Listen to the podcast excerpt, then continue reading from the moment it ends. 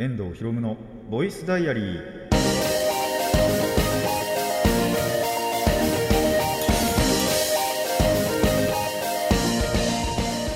ラジオの前の皆さんこんにちは。遠藤博夢のボイスダイアリー。パーソナリティの遠藤博夢です。タイトルと直訳すると声の日記。僕の身の回りで起きたことを話したり時に何かしらの紹介をする雑談系の番組です。まあ気温がね一気にガクンって結局下がりましたね。10度ぐらい下がってましたね。全然分かんなかったけど。あの蓋開けてみたらねすっごいガクンと下がったと思いきや結局また上がってっていう、えー、ガッチャガッチャなあの季節でね。あの結局何かって、まあ、前回それこそね寒くなるんでね衣替えなんかもしていきましょうみたいな話しましたけど一応長袖23着だけ取り出してはおいたんですよ。まあそういう寒いまたね一気にガクンって下がる日があるんじゃないかと思ったんですけど結局今半袖ですね。この収録時。あの半袖です。一応上着は着てきたんですけどね。あのー、本当に薄めのパーカーを、あのー、羽織羽織ってじゃないですけどあの上には着てただその下にはあのただの半 T 半袖の T シャツを着てそれでもちょっと暑いぐらいですねやっぱり。まあ歩いたからっていうのもあるんですけど歩いてねあのー、まあ電車使いますけど近くまで。ただその駅から要はこの収録場までは歩きなのでそれをね考えてもやっぱり歩きが多いんですよ。そうなるとやっぱり暑いなって思ってくるぐらいには、えー、それぐらいの気温なのかなと思いますしそれこそそのやっぱガクンって寒くなった時にバイトがあってでやっぱりガクッと寒くなったんで長袖で行ったんですよ。もう暑くてしょうがなくって結局。なんでその次の日から結局また半袖で職場に行きましたね。っていうぐらいにはまあなんだろう確かに過ごしやすくはなってきたけどそれでもなんかまだ本当に暑さ残ってるなっていう感じのあるまだ秋なのかなと思いますね。またねあの上がったり下がったりどうなるのかは、まあ、天気予報を見ても分かんないところがありそうなんであのー、長袖はね長袖で多分そろそろ取り出してもいいと思うんですけど半袖も多分残しとかないとしんどい日もありそうだなっていうのが今の僕なりの意見ですね。なんであの皆さんもねそういった調整なんかはあのおのおのね自分のあと体温にも合わせて僕割と体温はそこまで高くないんですけど高いほど高いって言えるほど高くないんですけどだからなのか分かんないですけどやっぱりその体感温度の方はあの自分の体で感じるなんだろう気温というかってちょっと高めに感じるんですよね。暑がりってほどでもないかもしれないですけどいや暑がりなのかなもしかしたら。って感じたりはするのでちょっとまだまだね半袖が必要なのかなとは個人的には思ってます。なんで僕とね似たような人いたらまあまだまだ半袖用意してていいんじゃないかなとあのロロッカーじゃねえわ。タンスとかにねしまわなくてもいいんじゃないかなとは思いますね。なんで、えー、おのの調整をお願いします。ということでねあのー、本当にガッチャガチャな気温ではありますがラジオ頑張っていきたいと思います。遠藤ひろむのボイスダイアリー今回はこんな1ページです。遠藤ひろむの。遠藤ひろむのボイスボイスダイアリー。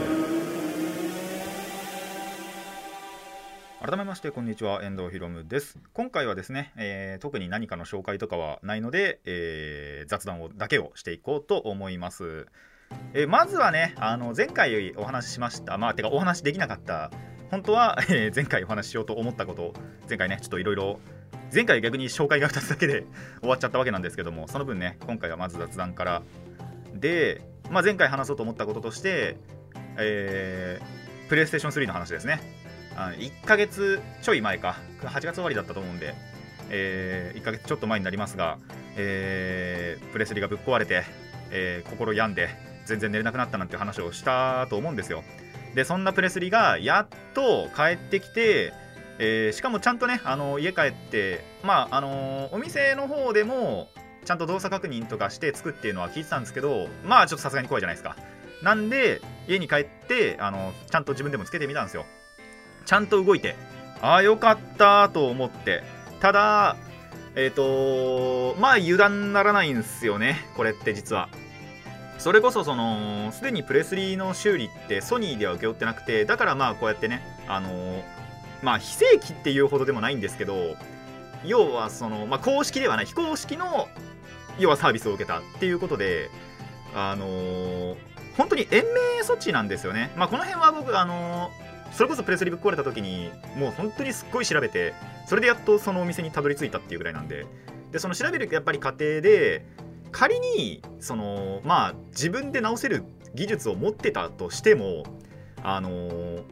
何をやっても公式のやっぱりサポートではないわけですよ。で自分の方でも要は公式のパーツとかがあるわけじゃないわけじゃないですか。ってなるとそのなんだろう旧式のじゃないですけどやっぱりその非公式のパーツを使わなきゃいけなくなってそれこそ今回僕のプレスリーは基盤がやられてたって話だったんですけどその基盤何の基盤って言えばいいんだろうなまあそのゲーム要は起動するためのっていうのかなのプログラムプログラムじゃないけど基盤がやられててそれをまあ交換してもらったっていう話なんですけどなんでしかもそれが要はその公式じゃないやっぱりパーツなわけですよね。ってなると延命にしかならないっていうのはまあネットでも調べてはおいたんですよ。まあ延命とはいえねちょっととりあえず復活してきたのであの、録画とかはね本当に撮れてたやつあの、壊れる前に、え、録画できてたやつはなんとか見ることができたんですけどあのー、本当に延命なんでねいつまたやられるかわからない。それこそ今回こうやって壊れるまでには、まあ、10年近くはお世話になりましたけどもプレスリに。なんでただ、えー、今回直してからはまあ本当に1年持つか持たないかになるんじゃないかとは言われてますね。なんでまあそれまでに、まあ、それこそその本当に最近撮ったやつっていうぐらいだったらパッて見れていいんですけどそれ以前に撮っててもっと前から撮っててで見てないっていう作品もまああるわけですよ。何作品あるか分かんないけど。ただ録画しただけみたいな作品も結構あるんでね。ちょっとその辺もさすがに早めに消化してった方がいいのかななんても思いつつただもう一個一応希望はあってそのプレイステーション3今その持ってる3からまず別の3を買います。でそっちに完全にデータを、えーと、移すっていうことができるんですよ。プレスリ感だけで。ちょっと面倒な処理は入るには入るんですけどもちろん。ただあのそれができるにはできるということなので最悪本当に新品のまあそれこそそれが中古だと意味ないんで新品のものを、まあ、数万円しますけど今でも中あの新品で買うと。プレスリー買ってもう本当にデータ全てをそっちに移せば新しいのに移せばまあまた10年近く使えるようになるのかなとは思ってますねまあ本当に今も言ったんですけど新品じゃないと意味ないんですけどなんでそれがまあ一応の希望かなっていうところですねただ、まあ、なんで、たそれも本当に今言った通り、新品で買うと、まあ、高いわけですよ。調べたところ。4、5万すんじゃないかなっていう感じなんで、まあ、なんでほぼほぼ録画は諦めてますね。まあ、一応他の録画機があるあってもそっちでね撮り始めてはいるのでその録画に関しては別にそんなに問題はないんですけどあのー、何が問題かっちゅうとまあやっぱりその仮に移行しないっていうこのままの意思で固めているとまあほぼほぼ今のね録画が全て今ある録画要はその今最近撮ったやつじゃなくそのさらに前に撮ってて取りだめしてるやつらなんかはほぼほぼ諦めるしかないかなというのは、まあ、ちょっと思ってますね。っていうのが一つとあと、まあ、それこそその時に一緒にお話しましたけどマイクラですね。あのプレスリでまああれですね。マイクラのプレイ動画を見ていたら配信を見ていたらやりたくなってプレスリでマイクラやり始めましたけどそれもまあ一旦やっぱり卒業かなとは思ってますね。まあ、プレスリでね、旧式なものなんで、いつやめてもよかったんですけど、やりたいことを、なんか本当に暇な時、モンハンやってるんでね、あんまりそんな時間本当にないんですけど、まあ、マジで気が向いて、モンハン飽きたなってなった時に、で、気が向いたら、本当にやりたいことバーってやって、まあ、一旦卒業かなとは思いましたね。マイクラそのものから。ただ、本当に、その最新版でね、やりたいっていう気持ちもあるので、そのマイクラそのものが、なんだろう、もういいやってなってるわけではないんですよね。なんかまだまだやれること、それこそ最新版ならあるなと思ってるんで、まあ、プレ4でやってもいいのかなとは思ってます。ただ、ちょっとね、最近割とバカバカ金使いすぎちゃってるんで ちょっとバカバカ使いすぎちゃってるんで、ま、さすがに直近でね、あのすぐに買うってことはしないんですけどそれも気が向いたらというかあのー、心とお金に余裕ができた時に、えー、買えたらなとは思ってますね。それまではとりあえず1回マイクラは封印しようかなと思っています。という、えー、1週間越しの。要はこれって前々回の収録の後にえっと3を取りに行ってなんで前回は話そうと思えば話せたんですよ、まあ、ただ時間がなかったんで話さなかったってだけで。っていうのが、えー、とりあえずまずは1週間越しの、えー、お話でした。どうしよう。こっちの話はちょっとまだいいかな。あのもう一個一応話題がないわけじゃないんですけども別に話すほどのことでもないのかなって思ったんで時間が余ったら話そうと思いますっていうのが1週間前の話でした。えー、じゃあね、あのー、今週っていうわけじゃないですけども今回の、えーと、から話そうと思っていたことを、えー、時系列を追ってねお話ししていこうかななんて思います。そうだなまあこっから行こうかなって思うのがあの久々に温泉に行った話。本当にここ数ヶ月行ってなかったなと思って。まあ忙しかったっていうのもあるのとまあそれこそねあの夏場に行くとだからかな？だからだな多分一番の理由は。あのー、まあ行くのはいいじゃないですか。で行くまでに要はその道中暑くて汗かくんで絶対に。で僕車運転しないですし。っていうことであで歩要は温泉まで歩いていくんですけどで歩くとまあもちろん汗かくじゃないですか。でそれが温泉で流せるのはいいんですよ。帰りがしんどいんですよ。なんでかっていうと汗流したのにまた汗かくから。っていうのがあってやっぱりこの78月ぐらいは行かなかったはずなんです。6月ギリギリ行ったかな確か。6月か5月かぐらいには確か行ったと思うんで本当に23ヶ月ぶりだった。もっとか。えっ、ー、と23ヶ月ぶりぐらいだったと思うんですけどあのー、まあやっぱ違うなって思いましたね。っていうのとあともう一つあの体にガタ来てたのを自覚しました。まあだから温泉行ったってのもあるんですよ。ちょっとさすがに最近疲れ始めたなって思って。で行ってみてでちゃんと温泉入って体もうガチでその肩まで使ってっていうのを1時間ぐらい入ったかなやっぱり温泉行った時は。あのまあ出たり入ったりしてね。であのー、1時間とかに、まあ、2時間は多分入ってないと思うんですけどで入るじゃないですか。あのー、体から疲労が取れていくのをマジで感じて。あー疲れてたんだな俺って思いましたねやっぱり。それぐらいまあ温泉に行ってなかったっていうのもありますしバイトまああでもバイトも結構辛かったなやっぱり。一日一日の作業量がなんか頭おかしい時あったりするんで。そういうのがあって、まあ、体やっぱあのまだ大丈夫だろうって根性論割と自分の中にあるんですよ。でまあまだいけるなとか、あのまあ、これぐらいなら大丈夫だろうって思ってる節あったんですけど体は正直でしたね。あの心と体はね結構隔離してるんですよやっぱり。別なんですよ。あの心では大丈夫って思ってても体そのものは結構疲れてて本当に温泉入ってまあ上がってまあなんていうのロビーじゃないですけども休憩どころに行ってあと休憩どころとまた別に何だろう休める場所というか本当に寝れるような場所もあるんです。そこで寝ようと思ったらマジで寝れたっていう。ガチ寝はしなかったかなでも。ただもう本当に疲労が体からスーッと抜けていくのがマジで分かって本当にちょいちょい行かなきゃいけないんだなって思いましたね。それこそ僕行ってた時1週間に1回行ってましたからね 本当に。あのいつも行くその温泉にまあそれあのバイトのね今はさすがにやめましたけどその同期と一緒にあのバイト終わった後に行くのとかもう恒例だったんですよ。45年前の話ですけど これ。45年前とかもう1週間に1回必ず行ってましたからね。だからその時は持ってたんだろうなって思ったんですけどそれがやっぱりそのそいつが辞めてでそれってやっぱり就職するから辞めたわけでであれですね。えっとそいつがまた近くで働いてるならいいんですけど全然近いところじゃないわけですよ。っていうことでやっぱり行かなくなってで別に1人で行けないわけじゃないんですよ。今回もこれ1人で行きましたし朝っぱらから。朝っぱらからねしかも。そう行ったんですけどでもなんか夕方から1人でっ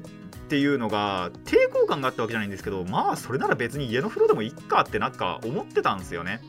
なんでなんか1人で行くって時は朝っぱらから行ってで一日中本当にダラダラして過ごすみたいなことをまあルーティンとかではないですけどもなんだろう自分の中の常識というかそれにしてたのかなっていうところがあって1週間に1回ってのあとまあ多分お金の問題もあるかな。1週間に1回バカバカバカバカ 行こうとも多分思わなくなったからだと思うんですけどそれで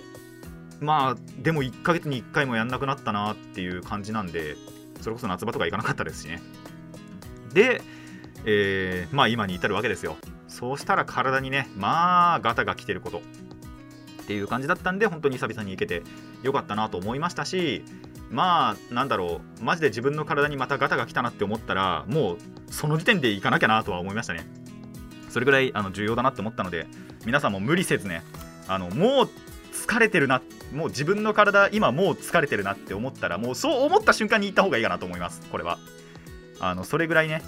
溜め込む性質の人って多分いると思うのでえー、ぜひぜひ無理せずね、まあ温泉行ってもいいし、なんだろう、マッサージ受けるとかでもいいと思いますし、僕は温泉が好きってだけで、えー、行きましたけど、まあ、逆にマッサージとか受けたことないですからね、あのー、お金が高いんで。受けようと思うとね、高いんでね、本当は行きたいかなとも思ってるんですけど、施術というか、行かなきゃなと思うこともあるんですが、まあ、当分はね、温泉だけで、えー、やっていこうかなと思います。まあ本当に、あのー、ちょいちょいね、行くのマジで重要だなって思ってるので、皆さんもぜひ無理せずね、あのー、疲れてるなって思ったら行ってみてください。まだい、いや、一回休憩挟むか。そうだな。えっ、ー、と、とりあえず前半これで、まここまでにして、まあ後半またね、雑談やっていこうと思います。以上、雑談パート1でした。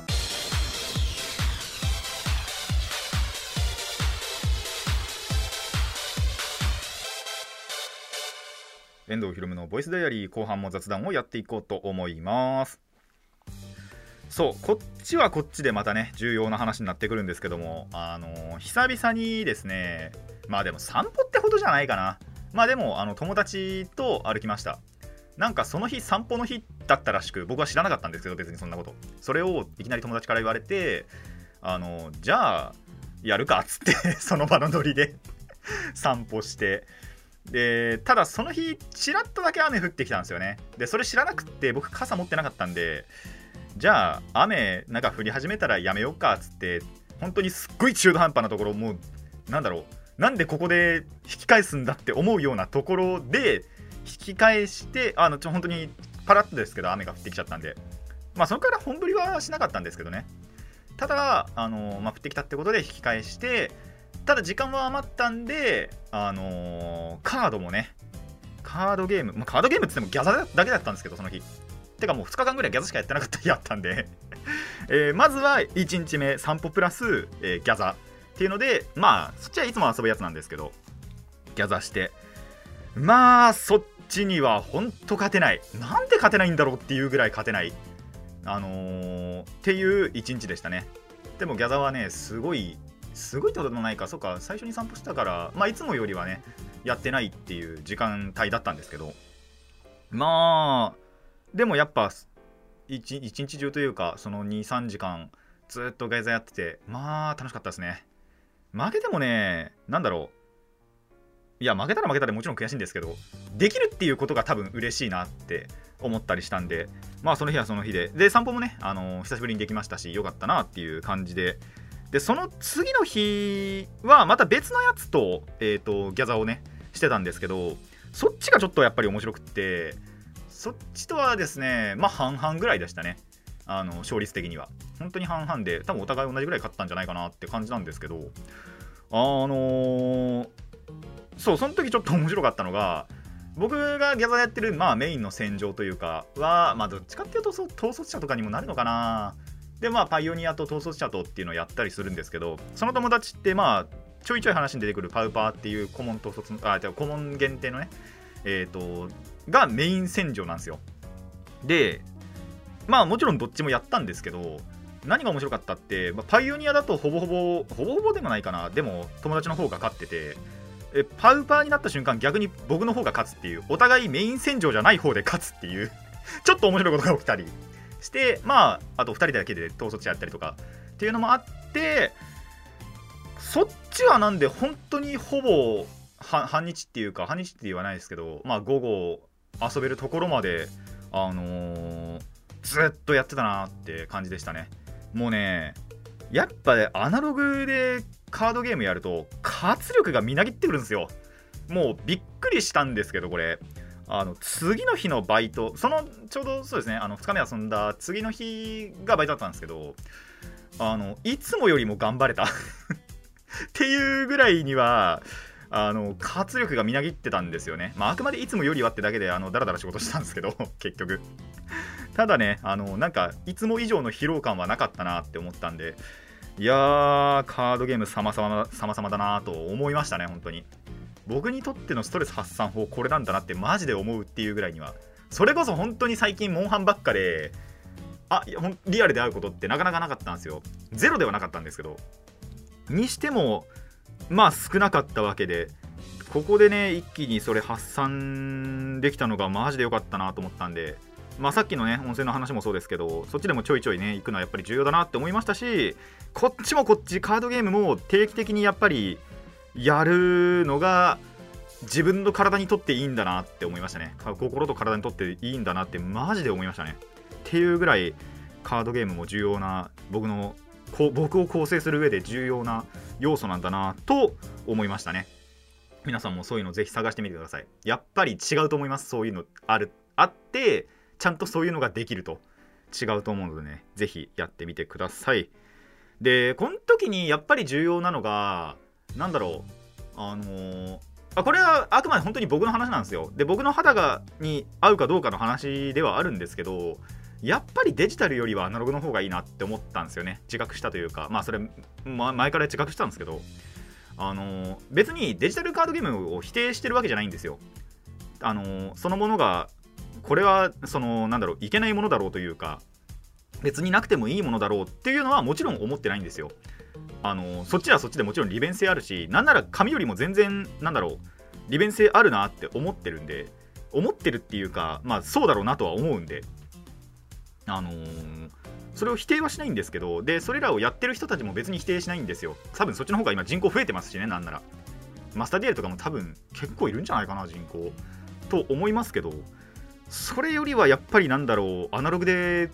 カード触ってる方が僕の肌には合うなっていうだけの話。マジでデジタルはもう肌に合わないって思いました。今までで4つ？シャドーバーリンクスアリーナ、えー、イブンロックか。で多分4つぐらい僕そのデジタルの、まあ、アプリのねカードゲームをやってきましたけどまあアリーナは多分できると思うんですよ。まだギャザだし。まあ、やってないんですけど今本当に。全然触れてなくて。なんですけどそれ以外の3つはマジですぐすぐでもないかな。でも結構ある程度やったところでやめたのでやはり。あのもうやれないなっていう限界まで来ちゃったぐらい。でやめたので大体どれも同じぐらいじゃないかな。1年ちょっとぐらい続けてやめた記憶があるので。まあ本当に自分にはこっちなんだなって思いましたね。なんだろうデジタルの情報よりはやはりアナログの方が好きなんだなっていうのはその時自覚したかなって思います。これは本当に肌の問題でマジで僕がなんだろうそうってだけの話なんでまあ似たような人も多分いると思いますしそれこそあれですねあのー、一緒に23時のライブ行った後輩もやってはいるのかな。でもやっぱりそのなんだろうアナログっていうかまあやるにしても実際紙でできるしみたいなあのー、ことを言ってたはずなんでなんだろうもともとやってた人ってやっぱりそうなってそういう体になってしまってるのかなとまあ全員が全員そうじゃないとも思いますけどねもちろん。それこそその紙もやっててあのー、マスターディエルもやっててっていう友達もいるのでそれ以外でもあいつ以外みんなやめてる気するんだよな。あいつすげえなと思いますけど続けてるやつはね。っていう感じのはやはりその時自覚したかなと思いましたね。共感できる方いたらあのぜひメール送ってくれたらと思います。逆にね何だろう。もうデジタル一筋派ですっていう方もぜひぜひあの送ってきてください。別に否定してるわけじゃないんでね、えー、意見があればというか意見があればっていうのもまた違いますけども、えー、なんか続けられてる理由というかありましたら、えー、教えていただけたらななんて思います。じゃあ最後にちょっとどうでもいい話をね1個だけ挟んで終わりにしようかなって思うんですけどもなんでかわかんないんですけど最近反射神経がいいんですよ。マジでどうでもいい話しますけど。なんかさえまあでも条件はあるんですよ。あの例えば自分が何か物持っててそれをあのまあ蓋した瞬間に落としたりすることってあるじゃないですか。の時の反射神経はカスなんです。それではないんですけど例えばっていうかもう本当に最近よくあるのが物が崩れそうな時。いろいろなんか物がなんだろう重なってて上からねこうバランス崩して落ちちゃったりってよくあるじゃないですか。落ちるっていうか倒れるというか崩れるというか。の時の反射神経がなんでかめちゃくちゃいいんですよね。これマジで理由が分かんなくって。まあ最近なんだろうそういうバイトでそういう場面が例えばその段ボールとかがちょっと崩れてくるみたいなことが多いからなのかは分かんないんですけどなんでかその時に限ってめちゃくちゃ反射神経よくってすぐパッて支えられるんですよ。なんでだろうと思って本当に理由が分かんないんですよね。で一応、まあ、最近それこそやったことといえばでそれって多分カードゲームをやった前だと思うんですよ。前ちょっと前からあってだとすると温泉なのかあと本当に最近やってるって言ったらモンハンしかないのでなのかなみたいなところがあってちょっとね理由わかんないところであるんですがまあ便利ではありますよねやっぱり。あのー、すぐパッて支えて本当に倒れる前にねあのー、なんだろうそれが防止できるのでそれはいいことなんですけどマジで理由がわかんないっていう困惑をね、えー、ありつつあのこの反射神経をまたどっかで活かせたらななんて思いましたね。まあ活かせるの多分こういう職場でしかないのかもしんないけど。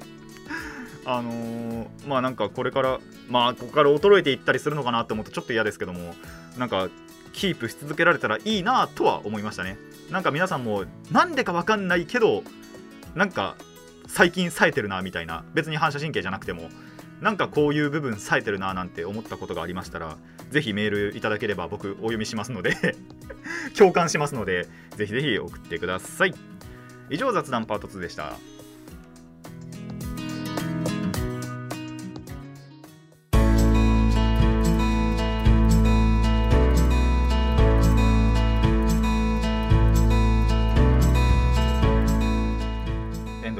スダイアリーそろそろお別れの時間になってまいりました。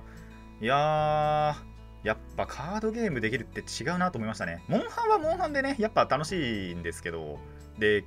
この収録のね前日なんかもあの 1, 1時半ぐらいかな。とかまで実はずっとやってたんですけどね。ずっとっつってもだからえっ、ー、と2時間ぐらいか。あのそう最近はチャージアックスっていうのにちょっと手を染めてみて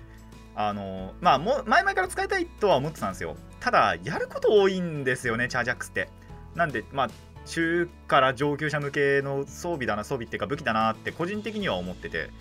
まあでも使えたら火力が結構出るんですよチャージアックスって。なんでまあ使えるようになってみようかな。最低限なんか触れるようにはなっておこうかなって思って触ってみてだいぶ苦戦してますね。